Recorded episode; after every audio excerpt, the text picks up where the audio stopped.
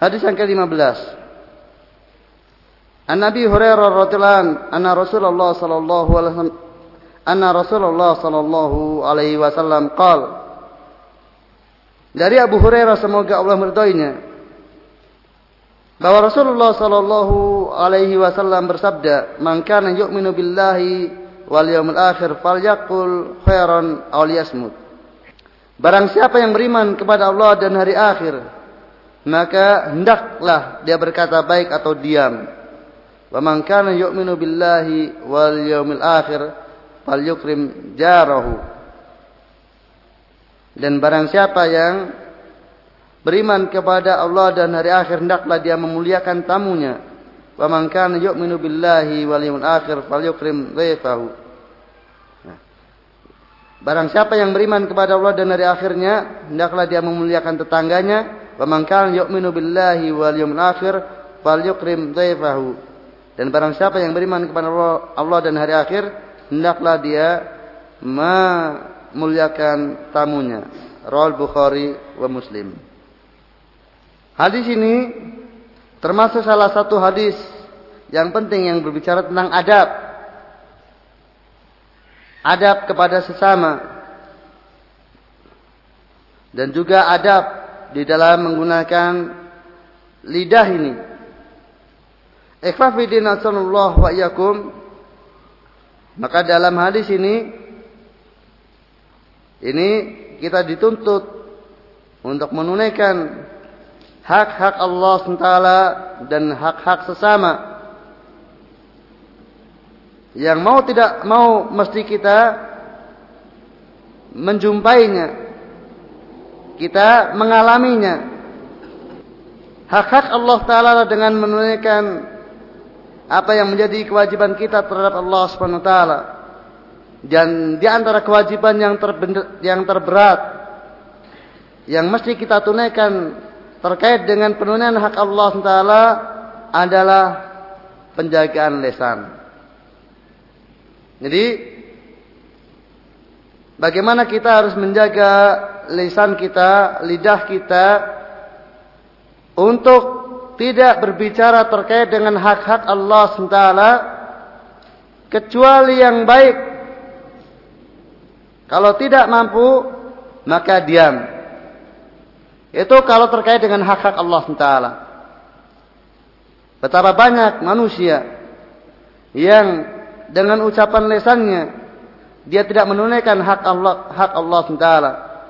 Di antaranya perkataan lau, perkataan seandainya yang sudah saya jelaskan bentuk-bentuknya pada pertemuan yang lalu. Demikian juga Perkataan umpatan banyak melaknat. Hujan deras melaknat. Panas menyengat melaknat. Capek melaknat, sakit melaknat. Artinya mengucapkan kata-kata yang jelek.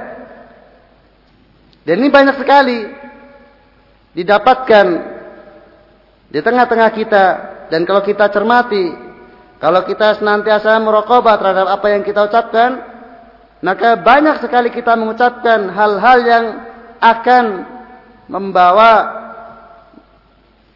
catatan hitam, catatan kelam dalam catatan amal kita kalau Allah tidak mengampuninya. Maka ikhwafidin asallallahu yakum tegakkanlah muraqabah. Senantiasa merasa diawasi oleh Allah dalam apa yang kita ucapkan. Dan banyak melaknat ini begitu mudahnya. Dan apalagi para wanita. Ini lebih mudah lagi untuk terjangkit penyakit melaknat. Di samping banyak lainnya tentang afatul lesan, tentang pelanggaran-pelanggaran yang dilakukan oleh lesan. Demikian juga terkait dengan lesan untuk penunaian hak-hak sesama maka banyak sekali juga pelanggaran lesan yang di dalamnya berarti tidak menunaikan hak sesamanya dari ghibah, namimah, kemudian juga mencela dan lain sebagainya. Maka kalau memang benar beriman kepada Allah dan hari akhir, maka ke kesempurnaan iman kepada Allah dan hari akhir ini juga bisa dilihat dari bagaimana kesempurnaan dia di dalam menjaga lesannya. Rasulullah menyebutkan terlebih dahulu mangkan yu'minu billahi wal yawmil akhir maka sesuatu yang disebutkan sesudahnya itu sebagai bukti, sebagai alamat tentang benar dan tidaknya keimanan kepada Allah dan hari akhir. Hanya kalau kamu memang benar beriman kepada Allah dan hari akhir mestinya tidak berbicara kecuali baik atau diam. Dan kalau kemudian ternyata tidak berbicara yang baik. Kalau ternyata berbicara yang tidak baik, maka itu alamat bahwasanya keimanan kepada Allah dan dan hari akhirnya rendah. Demikianlah punya hubungan antara batin dengan apa yang ada pada zahir. Yang batin melahirkan zahir, yang zahir merupakan alamat apa yang ada di batin. Berkata baik di sini bisa baik dari sisi dat perkataannya, ini terkait dengan sesama. Bisa memang dat perkataannya baik dan dat perkataan baik itu seperti yang tersebut dalam firman Allah Subhanahu wa taala. Surat An-Nisa ayat 114. La khaira fi katsirin min najwahum illa man amara bi sadaqatin aw ma'rufin aw islahin bainin nas. Tidak ada kebaikan la khaira pada kebanyak pada banyak dari perbincangan mereka kecuali pada perkataan orang yang memerintahkan untuk bersedekah atau yang ma'ruf atau ma'rufin atau islah bainan nas. Maka perkataan yang baik itu seperti tersebut dalam ayat ini. Itu sodakah. Sodakah lah ma'ruf. Itu memberikan kebaikan. Mengalirkan kebaikan kepada orang lain. Atau mengalirkan kebaikan kepada diri sendiri atau kepada orang lain. Sehingga kalau kemudian perkataan yang dikatakan itu memberikan dampak baik kepada diri sendiri maupun orang lain, itu termasuk ya, di dalam kebaikan. Demikian juga perkataan yang ma'ruf, itu yang diketahui ma'rufnya, baiknya oleh syariat. Dan termasuk dalamnya dalam perkataan yang ma'ruf inilah perintah untuk melaksanakan yang wajib dan yang mustahab dan melarang dari yang haram dan yang makruh, mengajarkan ilmu, amar ma'ruf nahi mungkar dan sejenisnya. Jadi ketiga hal tersebut maka perkatakanlah untuk perintah bersodakoh, katakanlah untuk memerintahkan kepada yang ma'ruf atau kan, katakanlah untuk melakukan islah bainan nas. Maka yang selain itu tidak termasuk kebaikan dalam zat perkataannya. Jadi ada kalanya mubah atau ada kalanya yang makruh atau yang haram. Itu kalau keluar dari yang tiga tersebut. Karena Allah katakan la khaira fi katsiri min ajwahum illa man amara bi sadaqatin ma'rufin aw islahin bainan nas. Dan terkadang masuk dalam perkataan yang baik walaupun dari zat perkataannya perkataan yang mubah tapi tatkala menyebabkan orang yang diajak bicara merasa senang eh, dia berkata demikian dalam rangka untuk menyenangkan saudaranya untuk menghilangkan rasa takut dari saudaranya walaupun perkataannya perkataan yang mubah jenisnya bukan jenis perkataan yang baik maka itu masuk dalam falyakul khairan awliyasmud jadi Mungkin ya sekedar basa-basi. Siapa mas namanya? Ya, dari mana? Misalnya. Itu kan bukan perkataan yang baik secara zatnya. Tapi itu menimbulkan rasa senang kepada saudaranya. Karena ketika itu menghilangkan kesangaran, menghilangkan ketakutan. Orang yang ditanya tersebut jadi hilang rasa takutnya. Tatkala kemudian dia ditegur sapa. Nah, itu termasuk apa? Dalam pelaksanaan falyakul khairan aw liyasmut. Karena tatkala dia mengatakan itu dalam rangka untuk kemudian membuat senang orang yang diajak bicara. Maka tentunya kadar yang perkataan itu mubah akan bisa berubah menjadi kejelekan kalau sudah berlebihan. Kalau sudah keluar dari batas yang yang wajar. Maka sudah keluar dari melaksanakan perintah falyaqul khairan atau liyasmut. Maka hati-hati dengan apa banyak ngobrol. Ini hati-hati. Kadang kita secara leluasa dari begitu selesai sholat isya sampai malam ngobrol ngalor gitu. Apalagi kalau saya dibicarakan perempuan lagi. Ya, rencana nikah nggak tahu tahun kapan sudah dibicarakan akhwat terus. Atau membicarakan sesuatu yang sama-sama dialami. Iya, iya tadi juga sama-sama dialami semuanya sudah sama-sama tahu diobrolkan sampai berjam-jam. Padahal sama-sama sudah diketahui. Artinya sama-sama sudah mengalaminya. Ini termasuk apa perbincangan yang tidak memberikan faedah sama sekali. Maka sesungguhnya ini termasuk perincian dari min husni islamil mar'i tarkuhu ma la ya'ni. Ikhwah fidina yakum sesungguhnya banyak hal yang sepele apabila kita melakukannya, artinya ringan untuk kita melakukannya, namun mendatangkan tabungan pahala yang sangat besar. Termasuk itu tadi, mengurangi banyak berbicara. Mengurangi banyak berbicara yang tidak mendatangkan faedah. Kalau kita diam karena mencari pahala berpahala. Mantar kasya'an lillah awadahullahu khairan min Barang siapa yang meninggalkan sesuatu karena Allah, Allah akan ganti dengan sesuatu yang lebih baik. Demikian Rasulullah SAW memberikan resep. Jadi kalau kita diam dari perkara yang tidak baik karena Allah Taala, Allah akan gantikan sesuatu yang lebih baik bagi kita. Aktivitas yang lebih baik dari kita meninggalkan atau diam sesuatu terhadap sesuatu yang tidak baik. Kemudian Termasuk yang disampaikan dalam hadis ini adalah kewajiban untuk memuliakan tetangga.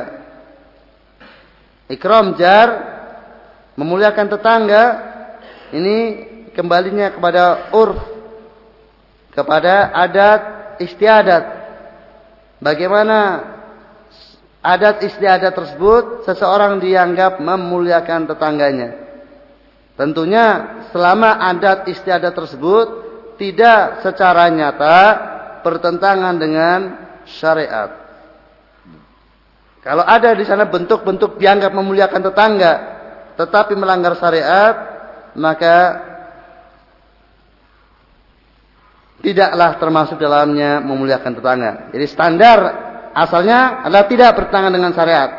Kemudian karena ini perkara tidak ada batasan secara syar'i apa bentuknya memuliakan tetangga tersebut, bentuk praktek nyatanya batasannya tidak ada, maka dikembalikan kepada urf kepada apa adat istiadat setempat kapan seorang tetangga dianggap memuliakan tetangganya? Dan jelas termasuk mengganggu tetangga dan melanggar praktek ini tatkala kemudian kita membunyikan suara yang kemudian terdengar tetangga kita dari berbagai macam suara bahkan termasuk murotal sekalipun. Kalau kemudian tetangga kita terganggu dengan suara tersebut maka kita telah melanggar kewajiban falyak falyukrim jarahu Walaupun suara bacaan Al-Quran. Maka kalau kemudian kita ingin menyetel murotal ya yang cukup didengarkan kita.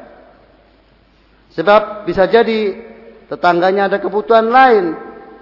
Bukan dalam apa ingin untuk kemudian mendengar Quran, dia ada kegiatan lain.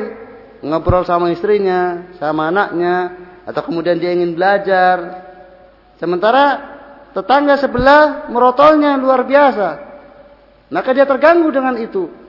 Karena duruf masing-masing orang itu berbeda-beda. Ini yang nampaknya seolah-olah kadang seorang itu tampilannya dia dalam mengamalkan din namun kemudian pada kakaknya dia mengganggu tetangga. Maka ya karena antum secara umum mahasiswa maka praktekkan dalam praktek menghormati tetangganya ya tetangga kecil-kecilan tetangga kamar. Jangan kemudian ngobrol sementara tetangganya sedang belajar. Tetangganya ingin belajar, diajak ngobrol. Kapan dia mau belajar? Tetangganya ingin istirahat, nyetel murotal. Kapan tetangganya istirahat? Jadi semua bentuk mengganggu orang lain tidak boleh. Apa pun bentuknya. Kalau itu bentuk mengganggu. Bahkan terkadang mengganggu tetangga dan di apa namanya diakui sebagai menegakkan din ini yang lebih parah. Kalau mengganggu tetangga bentuknya memang diakui bentuk-bentuk gangguan, bukan dinisbahkan kepada din, maka semua orang tahu itu namanya mengganggu tetangga. Tapi kalau mengganggu tetangga, tapi dohirnya bentuknya seperti membela din, dan sedang memperjuangkan din. Padahal hakikatnya sara-sara itu mengganggu tetangga. Maka hati-hati fafiddin asallallahu yakum. Jadi pelaksanaan agama itu terikat dengan tuntunan syariat, dengan aturan main syariat, bukan dikembalikan kepada selera kita, apa kita mau di dalam memperjuangkan din. Dan banyak juga terjadi di kalangan di tengah-tengah masyarakat ini khusus banyak terjadi karena suara. Jadi menyetel nyetel radio atau tip dan sangat keras sampai kemudian satu kampung terdengar semuanya. Dan ini banyak terjadi. Dan saya dapatkan ini banyak di Lampung ini terjadi ini. Artinya adatnya seperti itu. Masya Allah. Jadi dan dulu di kampung saya juga demikian dari ujung apa, timur rumah yang di ujung barat dengar karena dia nyetel di rumahnya sendiri tapi pakai apa namanya pakai pengeras pakai salon itu buang buang buang. Satu kampung dengar semua. Ini termasuk juga tatkala punya hajatan. Ini luar biasa mengganggunya tetangga.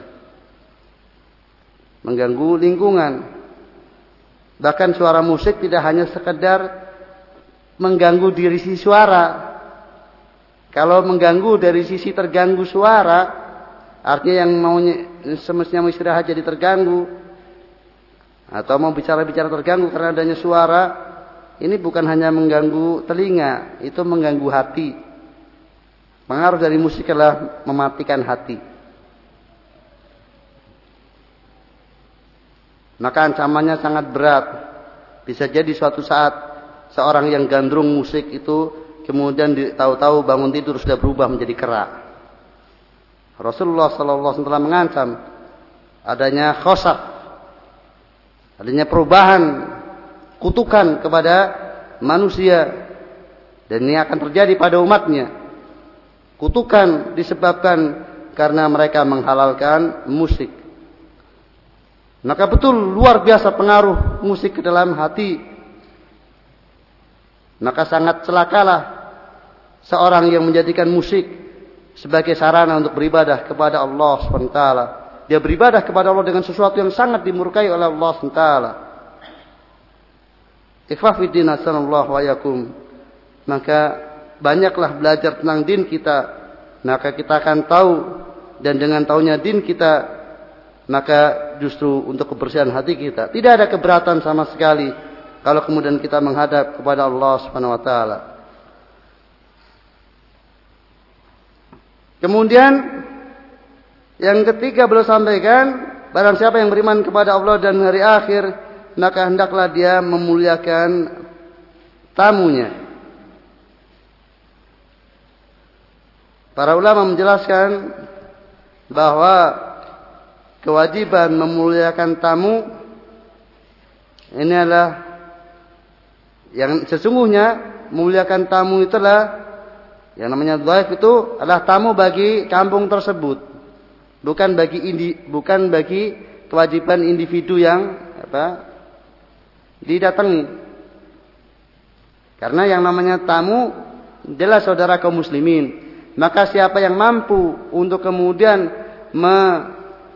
menjamunya, untuk kemudian menampungnya, itulah yang berkewajiban. Jadi beda tamu, beda ziarah ya. Jadi sehingga pada hakikatnya yang namanya dhaif itu ya yang dia musafir, kemudian dia butuh tinggal, butuh singgah di sebuah tempat untuk menginap. Kemudian nanti dia mau melakukan perjalanan lagi. Ini dhaif. Maka di zaman sekarang ini yang sudah tempat sewaan banyak, warung di mana-mana ada. Maka orang yang kemudian dia sehingga di suatu tempat, ya dia apa, tidak menjadi kewajiban bagi kampung tersebut untuk kemudian menyediakan karena tempat sewaan ada. Kalau dia punya, kecuali kalau dia tidak punya, maka menjadi kewajiban bagi kaum muslimin untuk kemudian menampungnya karena dia tidak punya punya biaya untuk nyewa atau tidak punya biaya untuk kemudian bah, makan di warung maka menjadi kewajiban. Nah kalau kemudian orang yang punya, ya dia kalau makan ya apa beli di warung, kalau kemudian butuh tempat dia nyewa, supaya tidak menjadi beban bagi saudaranya. Bukan kemudian, lo saya ini kan tamu kok dari tadi nggak disuguh. Lo kamu punya uang nggak? Punya uang beli. Uang warung banyak, apa repotnya itu depan warung. Mau nginap, hotel banyak. Dan punya kan, punya uang. Kenapa membebani saudaranya? Mengapa membebani saudaranya? Dan demikianlah. Jadi tidak setiap orang yang datang ke rumah kita itu apa tamu dalam apa kacamata syar'i. Jadi beda orang ziarah, beda beda tamu. Maka orang berziarah ya apa perlunya? Apa kepentingannya dia ziarah? Selesai kepentingannya ya sudah, maka ya bagus kelebihan dari tuan rumah yang diziarahi kalau kemudian dia memperlakukannya secara istimewa. Itu kelebihan darinya. Walaupun hakikatnya tidak wajib untuk kemudian harus menyuguh dan lain sebagainya kepada yang yang ziarah. Berbeda kalau dhaif, kalau kemudian dia tamu. Nah, ikhwafidin yakum. Jadi kalau kita kedatangan orang yang datang ke rumah kita, ya, jadilah kita orang yang baik hati. Walaupun tidak wajib kita tunaikan. Apa yang menjadi hal-hal yang mustahab, yang sunnah. Namun bagi orang yang bersiaroh, jangan berpikir tentang apa? Tentang kewajiban tuan rumah. Ini tidak menjadi kewajiban tuan rumah. Untuk kemudian memperlakukan orang yang datang kepadanya dengan cara dengan berbagai macam suguhan. Tapi dia tentunya berkewajiban untuk melakukan secara baik dari sisi muamalahnya untuk bermanis muka dan lain sebagainya. Tapi dalam hal ini untuk kemudian apa menjamunya itu tidak menjadi kewajibannya. Sementara orang tersebut adalah dia punya kemampuan untuk kemudian kalau kemudian dia butuh menginap karena kebutuhannya lama misalnya dia punya kemampuan untuk menyewa, menyewa tempat. Dan kalau dia butuh makan dia punya kemampuan untuk kemudian makan di warung. Karena sekarang banyak. Dengan demikian ikhwah fillah wa iyyakum